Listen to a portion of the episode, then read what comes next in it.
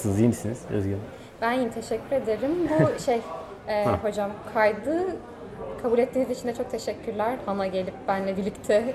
Rica ederim, rica ederim. Seni eskiden tanıyorum, o yüzden hiç tereddüt etmedim yani. Hemen koştura koştura işimin arasında geldim. Aynen, ben de böyle ilk tanıştığımız zamanda ve işte bu buluşmaya da vesile olan danışma hocamın da anlattıklarından dolayı yani bir gala olduğunuzu biliyorum. Ve hani burada üniversitede çalıştığınızı vesaire biliyorum. Böyle bir dinlemek istedim ayrıca Çanakkale özelinde. Böyle çok kısa kendinizi tanıtmak ister misiniz? Adım Yener Pazarcık. Bigalıktan girdiniz. Evet, Bigalıyım. Biz Bigalılar kendine koca Bigalılar. Biga Çanakkale muhabbeti çok eskiden beri. Sancak Biga olması.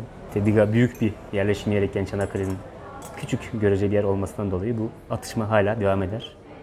Bir de arada Çan ilçesi de girer çıkar ama onu nasıl o zaman da onu eledik. Biraz Nuri Bilge Ceylan'ın filmleri birazcık değerini arttırdı Çan'ın ama Bigalar açısından Çan çok değerli sayılmaz.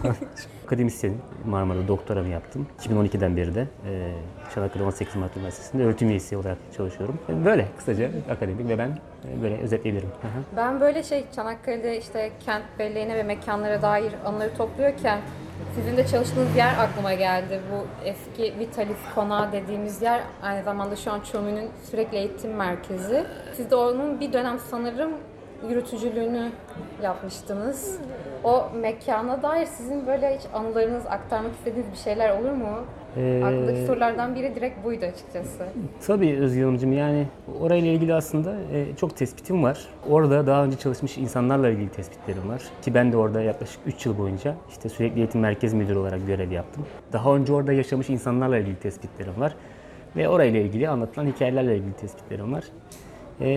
Burası tabii eski bina, Çanakkale'nin en eski binalarından bir tanesi. Üzerine çok konuşuluyor, yani bildiğim kadarıyla, daha doğrusu araştırdığım kadarıyla.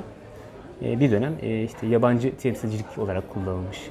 Osmanlı döneminde Fransızlar ve İtalyanlar burada temsilcilikleri varmış. O amaçla kullanıldığını biliyoruz. Cumhuriyet döneminde ağırlıklı olarak tekel binası olarak kullanılmış. Üst kat, orası bir yalı aslında. Önündeki yol, beton falan sizi kandırmasın. O yoktu. Tabii, yani denize neredeyse sıfır, belki küçük bir yol varmış zamanında.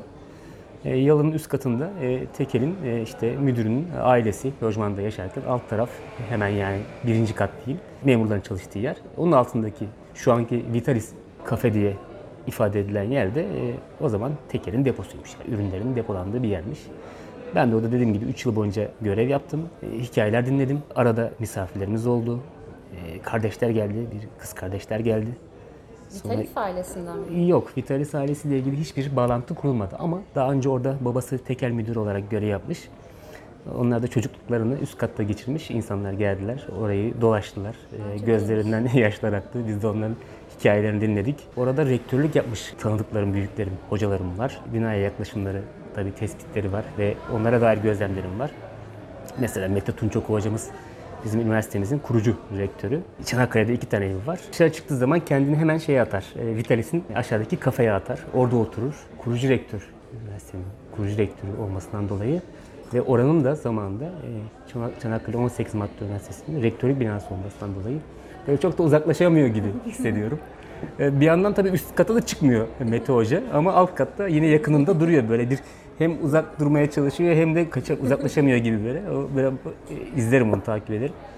Onun dışında o kız kardeşler, az önce bahsettiğim kız kardeşlerin gelip oradaki anılarından, oraya dair onların da bildikleri hikayelerden, birilerinin hayaletlerinin orada görülmesinden, onları da zamanında hayaletlerle karşılaştığınız, orada yaşarlarken sorularından bahsettiklerini biliyorum. Bunun dışında tabii ben çok severek çalıştım orada. Dediğim gibi 3 yıla yakın. Yani oraya benim her sabah ya da haftada geldiğim günlerdeki mesaiye gelişim böyle büyük bir keyif içinde oluyordu. Arabamı park edip yalıda, efendim söyleyeyim, odam da çok güzel yani. Şimdiye kadar oturduğum en güzel odadır. Böyle vapurların ya da şileplerin böyle boğazdan geçerken önce yalıya doğru böyle bir hat yapıp neredeyse sanki çap çekmiş gibi, ondan sonra kırıp boğazın o kıvrımında ilerlediklerine şahit oldum. Benim için çok güzel 3 yıldı. Açıkçası söylemek gerekirse. Çok enteresan. Burada tabii sanatçı memleketi burası yani. Seramik sanatçıları, çeşitli alanlarda çok sanatçıyla ve sanatçıların ürettikleri şeylerle karşılaşıyorsunuz, sergilerle karşılaşıyorsunuz. Bir minyatür sergisine gittim. O minyatür sergisinde çok temiz bir işçilikle Vitalis'i anmak başlığıyla benim o zaman çalıştığım, şimdi üniversitenin sürekli eğitim merkezinin ve diğer bir iki bölüm yer aldığı bu binanın çok güzel bir minyatürünü buldum. altın varaklarla ve hakikaten ince çalışılmış. O zaman da onu aldım. Hatta açık söyleyeyim, utanarak söylüyorum. Para vererek aldım. İlk sanat eseri buydu yani. Sonra kendim de iyi hissetmiştim hatta. Vay be. Olduk da sanata artık para da veriyoruz falan diye düşünmüştüm. Öyle bir şeyim de var, tespitim de var yani. Şimdi evimde o duvarda asılı Vitalis'i anmak. Artık böyle ayrı bir yeri var böyle. Ayrı bir yeri var. Ayrı bir yeri var. Sanatla ilişkilenerek. Evet, benim de yani bu şey, bina, bu tarihi yapı ve içinde çalışmış olmak aslında sanata bir tık daha yakınlaştırdı. Ben zaten çok da uzakta değilim aslında. Eşim seramikle çok ilgileniyor. Çanakkale bir yandan seramik kenti aslında yani. İznik gibi çeşitli... Merkez değil mi? Mesela şimdi burada yine böyle şey yapmak istemiyorum ama Biga'da var mı diye böyle. Ya bizim Biga'da sanat değil de biraz da ticareti var. Yani ticaretin olduğu yerde sanat da olmalı aslında. Yani ticaret sanatı destekleyen bir şey ama hani var diyemeyeceğim. Biraz daha müzik var tabii yani şey. Balkan göçmeni ve Roman vatandaşlarından dolayı güçlü bir müzik kültürü var diyebilirim. Ama onun dışında bu güzel sanatların diğer dallarında çok istisnai örnekler dışında böyle bir Çanakkale'deki gibi, Çanakkale seramikleri gibi bir şey bir mirasa sahip değil. Ama Çanakkale öyle değil tabii. Çanakkale seramikleri, Çanakkale desenleri, kendine özgün şeyleri var. Burada sanırım var. Sanayi, yani merkez için konuşuyorum, siz daha iyi biliyorsunuz tabii ama sanayileşme genel itibariyle hani Biga, Çan ve biraz ilçelerdeyken burada sanırım bir tek seramik özelinde bir de şey, teker ve Dardanel fabrikası. Valla evet, şimdi tabi burası daha turizm odaklı bir yer olarak kurulmasa bile öyle ilerlemiş. Ama Biga tabi ticaretten, zaten Türkiye'de de sanayileşme de aslında sırtını şeye dayamış aslında, ticarete dayamış yani. Koçlara, holdinglere de bakarsanız ilk yaptıkları işte hep ticarettir aslında, ticaretten sanayici olmuşlardır. Biga'da ticaret kaynaklı olarak tabi bir şekilde sanayiyi çekmiş, hatta ağır sanayiyi çekmiş, çok keyifli de değil, Çam gibi vesaire gibi. O yüzden Biga şu anda işte işin istihdam yaratan kısmını oluşturmakta.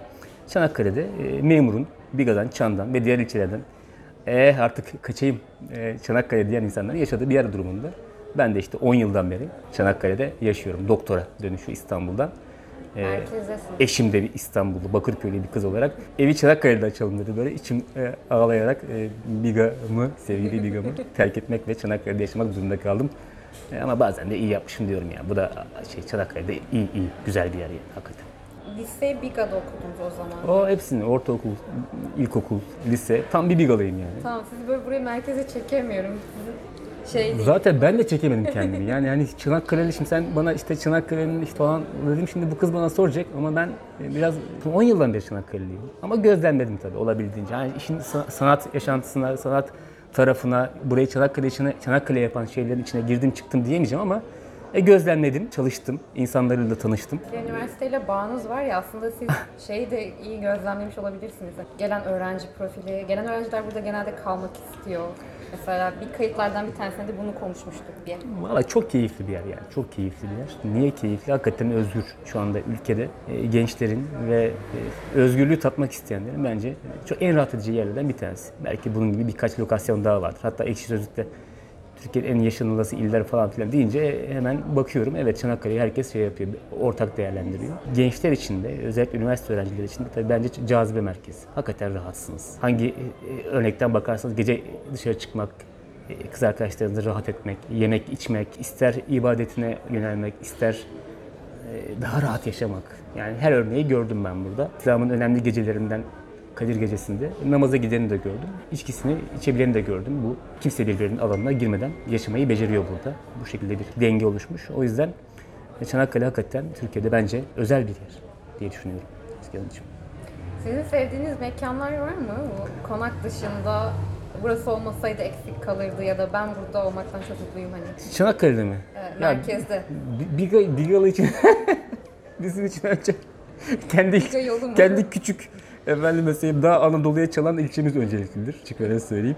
Biz önce Biga'dan başlarız hayatı açıklamaya, çözümlemeye. Ama Çanakkale'de bu tabii sizde bu sohbetle yaptığımız yalan hakikaten özel bir yer. Yani mevsimine göre şu mor salkımları onu açtığı zaman da burada oturursanız hakikaten hayatınıza hayat katar burası yani.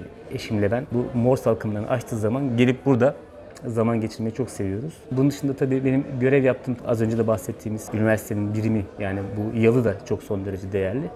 Ama yine de Çanakkale'de bu yalının çok böyle dikkate çeken bir yer olduğunu da düşünmüyorum. Sanki böyle herkes kanıksamış, gözünün önünde böyle bir kartpostal gibi olmuş ama aslında çok değerli ve çok önemli ve mimar olarak da bence çok hoş bir yapı. Onun dışında kordon zaten baştan başa çok şey. Özellikle bu yeni kordon değil de bu yani eski kordon. Baştan başa keyifli bir yer. Onun dışında tabii savaş alanlarını falan saymaya gerek yok. Onlar tabii ki benim çocukluğumdan beri yani ilkokuldan beri Çanakkale deyince aklımıza gelen tek şeydi. Bizi alırlar getirirlerdi gezilere, Bigalı vesaire ya da çevre illerden. Onun dışında tabii Truva çok özel ama benim için Çanakkale'deki en değerli yer Bozcaada. Bozcaada'dan çok keyif alıyoruz. Hem ben hem eşim. Her fırsatta kaçıyoruz. Pandemide de kaçıyoruz. Deniz soğukken de kaçıyoruz. Deniz sıcakken de kaçıyoruz. Benim açımdan Çanakkale'yi, Çanakkale yapan, yani il merkezinden ziyade en değerli yer Bozcaada diye düşünüyorum. Çok orijinal bir yer. Bozcaada güzel. Şu an çekilir mi bilmiyorum ama şu mevsimde, şu kalabalıkta... Valla geçen hafta gittik. Müsilaj vardı. Çok üzüldük. Fotoğrafı keşke görmez olaydık. Böyle zihnimize kazındı. Limandaki vesairedeki. Ama arkadaşlar temizlenmiş falan dediler. Biz de sevindik yani. Bayram ettik yani. Geçici bir şey. Onun dışında bence çok değerli. Gökçeadası, efendim, Lapseki'si, Gelibolu'su. Yani neresine bakarsanız bakın aslında çok orijinal. Hakeza Bigası. Yani çok şey antik kentleri, yeryüzüne çıkartılmış ve hiç çıkartılmamış antik kentleri bekleyenleri. 8 tane diyebiliyorum. Çanakkale genelinde kent lokasyon. Biga'da var birkaç tanesi. Karabiga'dakini biliyorum. Paryon'du galiba. Karabiga'da Paryon var, Priapos var. Karabiga, Priapos, Paryon, Kemer. Paryon, Kemer.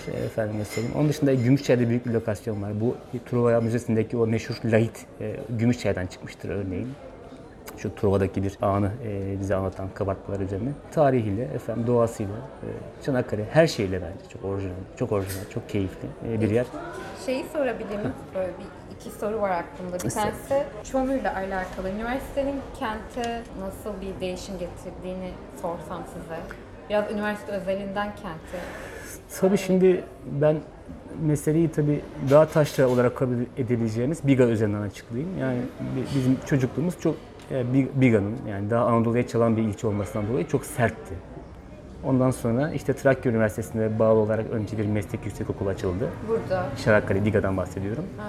Yani önce burada şeydi, eğitim fakültesi falan hepsi Trakya'ya bağlıydı. Yani Çanakkale 18 Mart Üniversitesi'ne önceki dönemi anlatıyorum. Önce bir MYO açıldı, Biga'dan bahsediyorum. Ondan sonra işte 94'te İBF açıldı. Ve ondan sonra Biga'da her şey değişti. Eğitim kurumu, bir üniversite, mütevazi ya da küçük bir üniversite tabii ki. O zaman küçük bir fakülte ama şehrin bütün dokusunu değiştirdi. Her şeyi değiştirdi. Sosyal hayatı değiştirdi. Benim gençliğimi değiştirdi. Hatta ve hatta şimdi yani üniversiteye gelip okumaya gelmiş bir kızla evlendim ben. Yani hepimizin hayatına girdi. Ve hepimizi aslında daha ideal bir noktaya getirdi. Ondan öncesini hatırladığımda gençlerin yaklaşımları, sosyal hayattaki ilgilerimiz, alakalarımız, sertliğimiz, kibarlığımız, her şeyimiz aslında üniversiteden sonra benim gibi Biga'da büyümüş. Daha sonra üniversite okumak için dışarı gitmiş ama kalmış insanın da, gitmiş insanın da aslında hepimizi üniversite değiştirdi. Bu işin Biga boyutu. Çanakkale bize göre biraz daha az taşra, yani biraz daha farklı bir yerdeydi ama üniversite burayı da tabii ki olduğundan daha başka bir noktaya, daha özgür, daha sempatik, daha yaşanılası, daha kültürle iç içe, daha genç, daha memur kent olmaktan memur oranını biraz daha düşüren bir şey haline getirdi. Dolayısıyla üniversite organizasyonu tüm Çanakkale'ye yani bütün ilçelere birlikte çünkü her ilçesinde bir şey var, birimi var. Baştan aşağı aslında yeniden tasarladı. Yani ideale yaklaştırdı. Yani bugün Çanakkale yaşanılası kentler içerisinde merkezinden bahsediyor özellikle sayılıyorsa burada birinci faktör üniversitedir. Dolayısıyla Mete Tunçoku'nun burada büyük önemi vardır. Çünkü kendisi de tekrar buradan ellerinden öpüyorum hocam. Büyük etkisi, önemi vardı diye söylemem gerekiyor. Ondan ders alma şansınız oldu mu yoksa böyle? Mete Tunçoku hocamla ders almadım. Aslında alanlarımız yakın. Kendisi uluslararası ilişkiler hocası. Ben işletme yönetimi alanındayım. Ama ders almadım ama yani neredeyse asistanlığına benzer yaptım yani. Ve uzun süreden beri de hocamla da yapıyorum yani. Arkadaşlık yapıyoruz tabii ki yani. Süper. Evet, Vitalis'te buluşuyoruz. Vitalis'te çay içiyoruz. Sohbet ediyoruz. Güzel bir buluşma mekanı sizin için. Ondan dinliyorum ben. Üniversitenin kuruluşunu, ilerlemesini, ilerleyememesini, her türlü yaşadığı evreleri. Tabii bir Biga gözüyle onun açıklamalarını değerlendiriyorum. Çünkü Biga ile çok net sorunları var. Çünkü Biga hep kuvvetlidir. Siyaseten kuvvetli, ticaret kuvvetli. Şimdi yani... İdealist insanlar için zor insanların yeridir Biga yani. İdealist insanları zorlayan, kurallar çıkartan bir yerdir Biga. Hala da öyledir. Hele hocamın üniversiteyi kurduğu ve rektörlük yaptığı dönemde Biga Çanakkale'nin en Şimdi de öyle de. En kuvvetli ilçesiydi. Siyasetin çok vekilini çıkartan bir yerdi. Dolayısıyla biraz hocamı yormuşlar ve üzmüşler. O yüzden arada hocama hak vererek dinliyorum hikayelerini. Da yerel halkın, ya mesela Terzoğlu yurdunun vakfedildiğini biliyorum. Doğru söylüyorum umarım. Yani insanların da üniversite ve eğitim süreciyle alakalı yerelden bayağı destek gelmiş gibi yorumlayabilir miyiz sizce? Bu da çok dışarıdan mı bir anda böyle? Yok. Yani Çanakkale'de üniversiteyi ayağa kaldıran şey yine yerel insanlar. Aslında bir tercih kullanılmış. Yani Çanakkale nereye gidecek diye. Zannediyorum yani tam varsayımda bulunuyorum. O zaman da bu konuda imkanları olan insanlara, Çanakkale insanlara danışılmış ve onlardan destek alınmış. Terzoğlu da tabii Çanakkale için önemli bir şahsiyet ve Çanakkale'de önemli arazilere sahip varlıklı bir insan. Dolayısıyla o da üniversite bağlamında, üniversiteye destek vermek için çok önemli arazileri, yerleri üniversiteye vakfetmiş. Evet, Mete Hoca gibiler çok önemlidir üniversitenin. Tabii ki oradaki o olanakları sağlayan varlıklı insanlar, Çanakkale'nin yardımsever insanları da ayrıca tabii ki bu noktaya gelmemiz de son derece önemli. Terzoğlu bunlardan bir tanesi. Tamam, son sorum hocam. Biga'daki kültürel çeşitlikten bahsetmiştiniz ya, burada da bir kültürel çeşitlik var aslında. Şu an Biga için de soruyorum, böyle genel bu çevre içerisinde siz de göçmen misiniz bilmiyorum. Evet. Belki yani, buranın böyle o kültürel çeşitliliğinden biraz bahsedip Biga'ya da merkezini kesinlikle soruyorum size. Özge Hanımcığım, Çanakkale göçmen memleketi, açık ve net. Yani Balkan'dan göçen, Kafkasya'dan göçen, efendim mesela biraz da belki az da olsa işte Orta Asya civarında göçen insanlar için burası bir yerleşme merkezi olmuş. Biga'da böyle, Çanakkale merkezleri. Çanakkale merkezde biraz daha Giritliler de vardır yani. Ege Adaları'ndan göçen Osmanlı halkları da vardır. Ben de bir göçmenim. Baba tarafımın babası Bulgaristan göçmeni ki soy ismimiz oradan gelir, Pazarcık'tan gelir. Bu Varna yakınlarında bir yerleşim yeri. Baba tarafın annesi Kafkasya göçmeni. Anne tarafım ise komple Kafkasya göçmeni. Ben yani tam pür bir göçmenim ve göçmenlerle büyüdüm. Özellikle Biga'da, Macir, yani benim gibi olanlar, Bosnalılar, Pomaklar, Çerkezler. Tam bir çok kültürlük içerisinde büyüdüm aslında ve tabii ki hep söylerim yani herhalde bu yanlış bir tespit olmaz, çok şey de kattı. Bir arada zaten hani. Bir arada yaşadık, her birimizin huylarını biliriz, sularını biliriz, neyden hoşlanıp hoşlanmadığını biliriz ve bu bize epey esneklik kattı. Yani girdiğimiz her ortamda aslında bu çok kültürlülükle aslında yoğrulmuş olmamızın faydasını gördük. Eğitimlisi de eğitimsizi de buranın insanından bahsedeyim, Çanakkale insanı. Girdiği her ortamda, her sosyal çevrede aslında buradan beslenir. Askere gitse rahat eder, iş yerine gitse orada sevilen ya da tutulan bir insan haline kolaylıkla gelebilir. Gördük ve evrildik buna uygun olarak. Alışkınız buna, çok kültürlüğe de alışkınız. Farklı kişiliklere de alışkınız. İnsanları tolere edeceğimiz yeri de biliriz. Arıza çıkaracağımız yeri de biliriz. Yani göçmenliğin verdiği her şeyi tabii ki içimize özümsemişiz. Tabii kolay değil göçmenlik. Yani muhtemelen şimdi Suriyeliler ne çekiyorsa benzer bir şeyi bizimkiler de çektiler. Hırpalanlar. Çünkü bizimkilere Bandırmalılar dermiş benim aileme o zaman insanlar. Varna Pazarcık'tan göçüp Bandırma'ya çıkmışlar. Niye Bandırma'ya çıktılar? Çünkü İstanbul'da gemiden inmelerine izin verilmiyor. Anlatabiliyor muyum? Aslında göçmen olmak her dönemde büyük zorluklar getirmiş göçen insanlara dair. Bizimkiler de gelmişler hemen Osmanlı'nın son döneminde. Tuğuş Savaşı'nın o mücadele yılları, Yunan'ın Biga'yı ve bu lokasyonu yapması. Şeyi merak ettim şimdi. Siz göçerken size mesela o an devlet buraya gidin mi diyor, atıyorum Biga'ya mı veriyor yoksa siz bir göçen oradalarmış zaten deyip birbirinizi mi buldunuz? Valla devlet bir yer gösteriyor. Grup halinde, böyle koloni halinde göçenlere yer gösteriyor ama daha böyle bireysel hareket edenlere anladığım kadarıyla böyle bir şey olmuyor.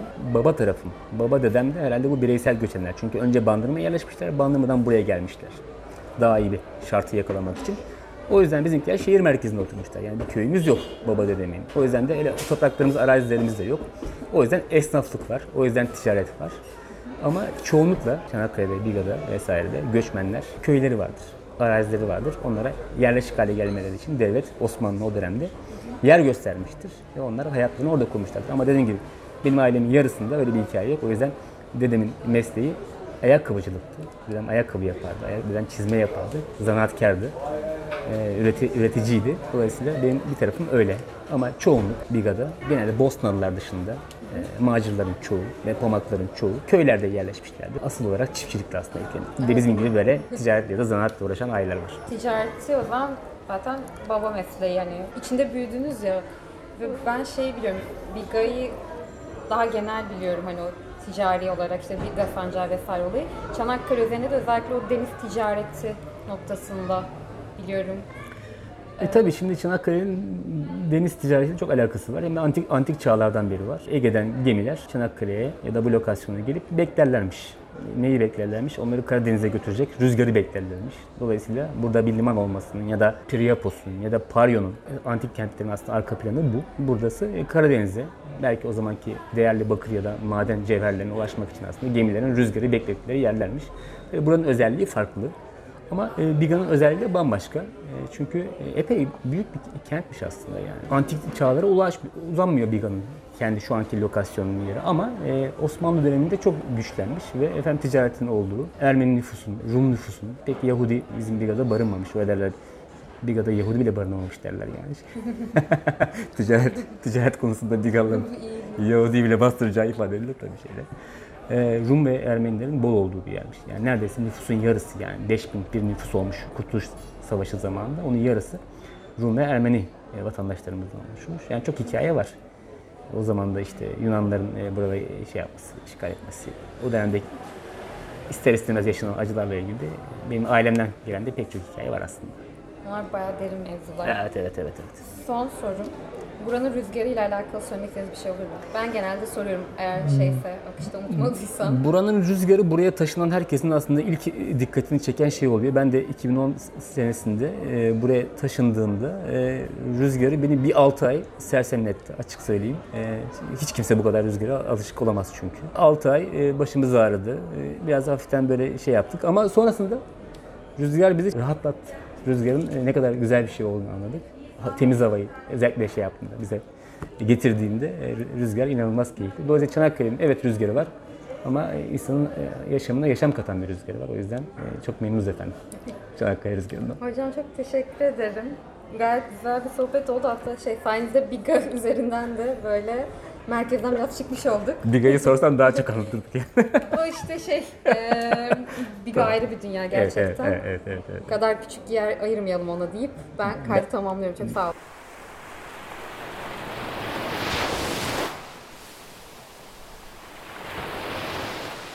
Fugamundi sundu.